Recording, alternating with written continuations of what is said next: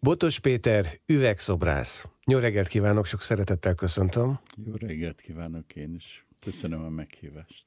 Hogy lesz egy szociológusból üvegszobrász? Bonyolult a dolog, de megmagyarázható. Figyelünk. 70-es években egyik barátom az ilyen üvegcsiszoló volt, és kitaláltuk, hogy jó lenne Tiffany lámpákat készíteni, ami ugye ahhoz képest a múlt század végén dívott, és Magyarországon is volt régebben, de hát 45 után egyáltalán nem. Na most ezek ilyen színes üvegekből összetákolt, olomsímbe foglalt lámpák voltak, amiből hát én csináltam körülbelül 2500-at. Tehát ez egy ilyen óriási üveges gyakorlat volt, persze nagyon egyszerű csiszolással. Aztán kitaláltam azt, hogy az lenne a legjobb, hogy ezek nem üvegből készülnének, hanem féldrága kövekből. És akkor elkezdtem féldrága kövekkel foglalkozni, azokat gyűjtögettem, aztán elkezdtem ilyen kezdetleges vágógépeket csinálni, akkor föl lett szeletelve a kő, akkor kellett csiszolni, kellett polírozni, akkor, akkor alakra kellett formálni, és akkor eljött egy olyan pont, amikor azt már úgy nem tetszett az a dolog se, és akkor elhatároztam, hogy na üveget fogom kombinálni a féldrága kővel.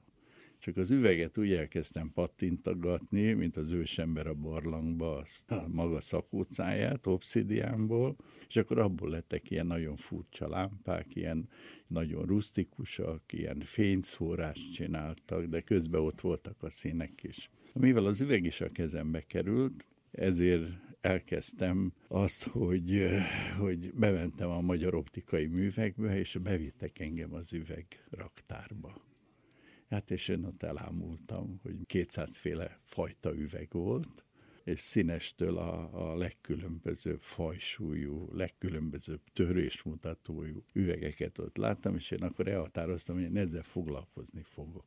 Amikor tönkrement a magyar optikai művek, akkor minden egyes héten vagy két hetenként eladtak egy részt a momból, és mindenhol voltak üvegraktárak és én megvettem 30 tonna optikai üveget. 30 tonna? Tonna optikai üveget. Hol tárolta? Béreltem raktárt, Értem. és ott tároltam, tehát 30 tonna volt. Ez egy nagy szerelem lehetett. Hát igen, hát igen. Na és ak- akkor kezdődött valami, hogy akkor lett belőle egy kocka, lett belőle egy hasáb, lett belőle egy piramis, hát senkinek nem kellett aztán egyszer rákerült egy logó, rákerült, hogy teniszverseny első helyezett, és akkor elkezdték venni, ez a 90-es éveknek a leges legeleje, és én egy ilyen díjgyártó lettem. Uh-huh. Rengeteg díjat csináltam, iszonyú mennyiséget, iszonyú fajtákat, világbajnoki trófeákat, a Európai Teniszszövetségnek a díjait, mert hogy az üveg akkor elkezdett ott élni, és nem is volt tehát más üveget nem nagyon lehetett kapni, főleg ilyeneket, ami optikai üveg volt. És akkor, na ezek növekedtek egy kicsit nagyobbra, és akkor jöttek olyan barátok, akik mondták, hogy te ebből lehetne csinálni nem csak ilyen díjakat, hanem lehetne egy kis szobor, ez az. Na és akkor valamiféle játék elkezdődött, és gyakorlatilag az első kiállításom az 2004-ben volt, Kockázat címen volt a... Kitalálom, hogy kockák. Kockák voltak, 16 kocka volt, mindegy különböző fajta volt, különböző alakú, különböző színű, különböző játékok voltak benne, és hát gyakorlatilag az én művészpályám ott indult el.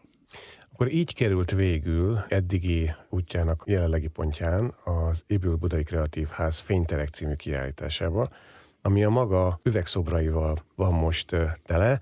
Ez nem optikai csalódás, hanem az optikai csodálás műfajához tartozik. Egy dolog azért, mégiscsak, hogy mondjam, részben nem felelt a kérdésre, aztán visszatérünk az üvegekhez. Tehát hogy hagyta el a szociológiát az üvegek kedvéért? Szociológia én csak elvégeztem, tehát szociológia végzett voltam, hát gyakorlatokat csináltam, de rájöttem arra, mert akkoriban én a társadalmat meg akartam ismerni, mert nagy mozgásban volt a magyar társadalom, és akkor rájöttem egy idő után, hogy ez nem megy. Miért? Hát mert, hogy egy bizonyos kutatás abban a pillanatban, amikor le van zárva, már nem tükrözi a valóságot, illetve nem tud olyan mélyre menni, nem tudja felmérni a rejtészködőket, egyszerűen nincs benne akkora élvezet, hogy most megállapítottuk az x százalékot, azon túl egyszerűen elkezdett akkor nem érdekelni. Tehát a társadalmi folyamatok érdekeltek, de nem érdekelt maga a tevékenység, a munka. Mondott imént egy mondatot, nem tudom, hogy emlékszik-e Péter, ez a nem tükrözi a valóságot. Igen. Közben, na, ezek az alkotások, amik most a Budai Ébül Kreatív Házban vannak, hogy viszonyulnak ehhez a kifejezéshez? Hát ezek sem tükrözik a valóságot, ez benne a lényeg, hogy ezek mind elvonatkoztatott művek, és gyakorlatilag a lényege az illúzió. A lényege az, hogy meglátunk egy egyszerű mértani forma kapcsolatot üvegből, és közelebb megyünk hozzá, és egyszerűen beleesünk, mert olyan hihetetlen belső látványok kerülnek elénk. Tehát illúzió az egész. Illúzió az is, hogy valamit látok benne, hogy az ott van, nincs ott. Az egy törésmutatónak a, a, a törvényszerűsége, hogy mást látok. Vagy belenézek, és látom, hogy nagyon hosszú az a üvegdarab, belenézek, és látom, hogy rövid. Tehát illúzió gyakorlatilag, vagy illúzió keltő, de úgy, hogy közben gondolatokat is támasz, sőt, ugye a legfontosabb az, hogy valamire ránéz egy, egy látogató, akkor a maga egész habitusát beleviszi abban a nézésbe, milyen állapotban van, milyen az idegállapota, milyen érzetei vannak aznap, mennyire kíváncsi, és akkor tulajdonképpen meg fogja benne azt találni, ami aznap őt érdekli. Akkor tulajdonképpen nem úgy dolgozik, hogy van valamilyen elképzelése, de inkább kérdésként teszem ezt fel. Akkor mi a, az alkotás folyamata, vagy indítatása, vagy gondolata fejében? Tehát van-e valami, amit meg akar teremteni, vagy közben alakul? Hát minden egyes szobornál van egy előképe az embernek agyba, hogy azt úgy jó lenne megcsinálni, de az nem független valami, tehát nem egy olyan szikrának nevezzük, hanem, hanem előtte tíz évig csinált valami hasonlót az ember, és azt mondja, ebben úgy lehetne tovább lépni, hogy. Uh-huh. Tehát minden egyes dolog valaminek a tovább lépése inkább, mint valami nagy szikra hanem annak a tapasztalatnak az alapján, ami eddig összejött az emberbe, abból építkezve lesz valamiféle új. Ennek megvan a tapasztalata, az újnak még nincsen, és ott van az igazi meglepődés, hogy az ember fejbe végig gondolja, lemodelezi, hungarocelből megnézi az arányokat, hogy az most jó fog kinézni, vagy sem, és amikor elkészül, akkor pedig leesik az álla, mert abszolút nem arra számított. Függetlenül attól, hogy tíz évig tudta azt, hogy ennek így kell működni belülről, így kell a fénynek elmenni benne, így fog sokszorozni, a színek oda fognak vágódni, mert a szögek azok azt adják, nem ezt mutatja. Sokkal bonyolultabb a fényfizikai belseje, mint amit előre ki lehetne számolni. Ön foglalkozik ezzel a fizikával, a fényfizikájával? Hát csak annyiban Használja. foglalkozom, hogy, hogy, hogy szeretem, de abszolút amatőr módon, viszont az optikai fizikát azt elég jól megtanultam. De amatőr módon, tehát semmi tanulmány nincs mögötte, hanem egyszerűen az, hogy a munka során muszáj volt vele foglalkozni, hogy, hogy van egy üveg, annak milyen a törésmutatója, melyik üveg csinál szivárványt, mikor csinálja a szivárványt, milyen szögek sokszoroznak, a fények hogyan vándorolnak egy, nem tudom én, egy üveghasába, mit csinál egy prizma, hmm. és akkor eh, tehát van egy ilyen alap, alaptudás, ami nem kifejezetten elméleti, de a rengeteg gyakorlat azért, azért egy, egy vágányba betolja. Mit jelent a szobor kifejezés ebben az esetben? A szobor kritériuma ugye az, hogy körbejárható egy. Ugye több dimenziója van, nem kétdimenziós, hanem háromdimenziós minimum, ugye a kiterjedésbe. Na most az üvegnél viszont megjelenik a negyedik, meg az ötödik dimenzió is, mert belül olyan illúziókat fog létrehozni, illetve hoz létre, ami nincs, de ott van és mérhető, látható, meg nem tapintható, de agyilag felfogható, hogy é, az ott van, de hogy van ott? Elmegy az ember a másik oldalára, onnan nem látja. Akkor ön egy olyan művész, ha jól értem Péter szavait, aki nem uralja száz százalékban a folyamatot, mert, mert a vége az tulajdonképpen nincs a kezében. De így igaz.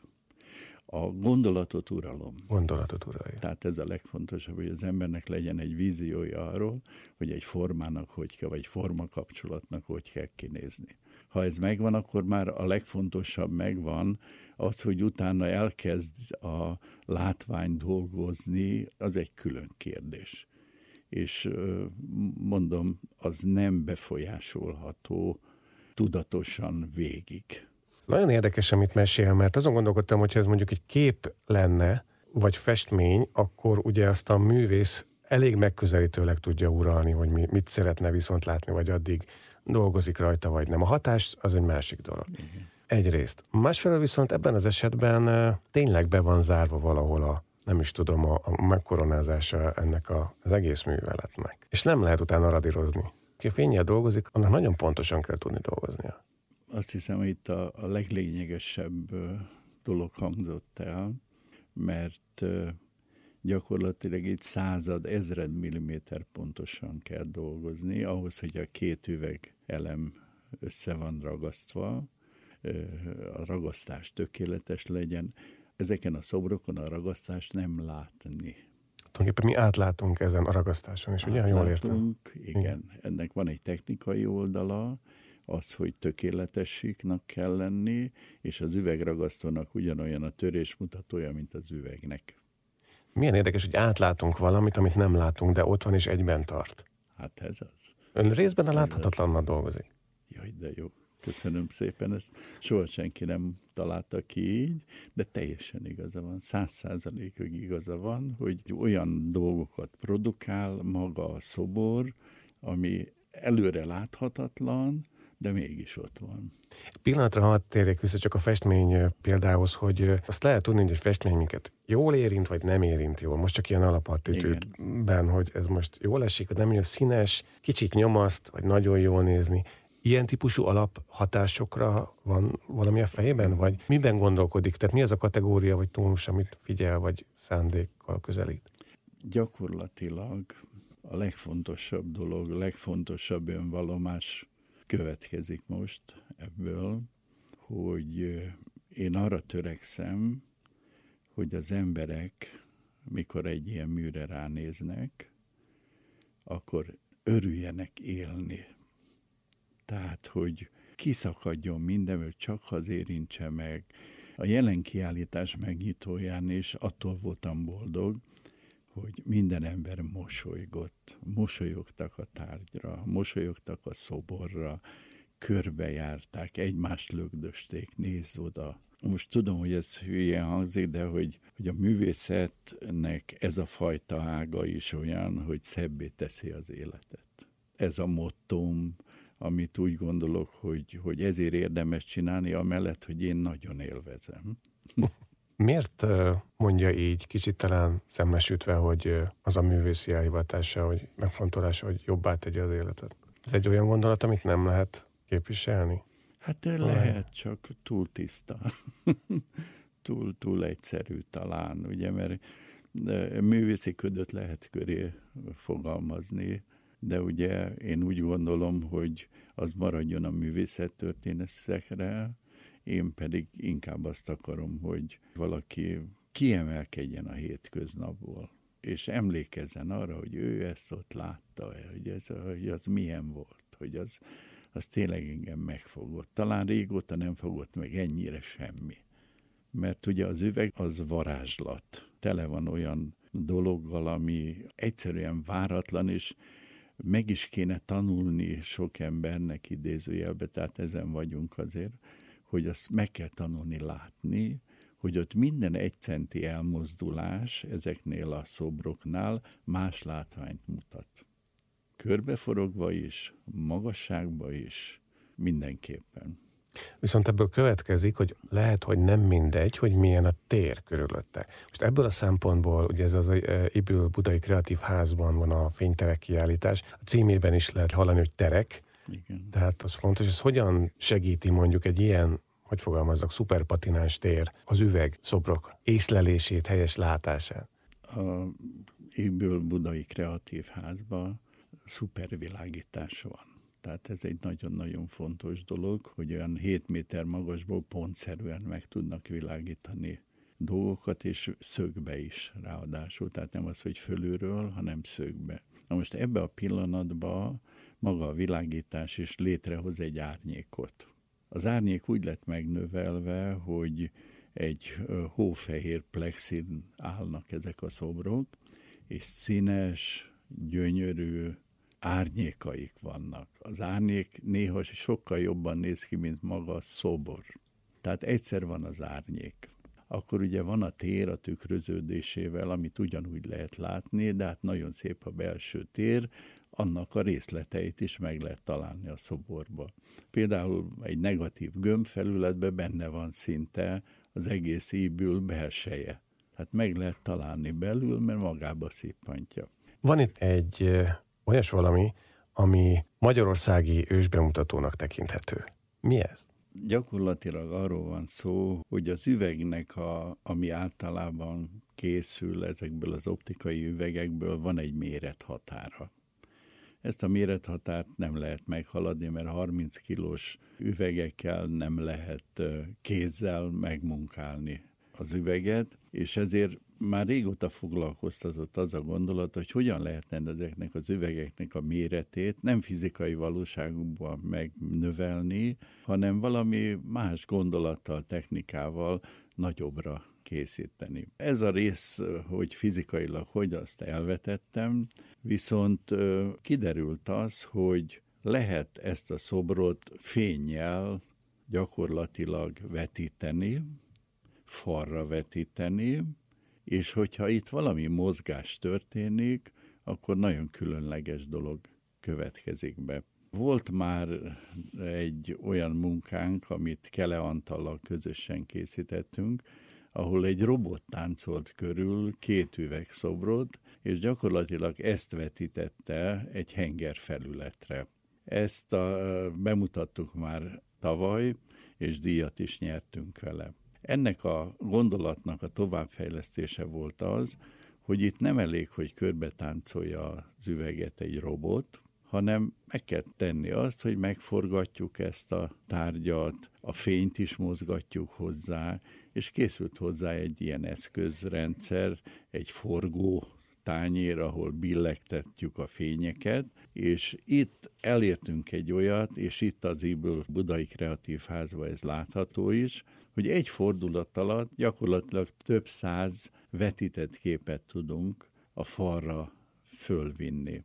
És ezek a vetített képek olyan varázslatosak, mert a színeket is viszi, bemutatja azt, hogy egy fény rámegy egy üvegelemre, egy üvegszoborra, és fekete háttere van.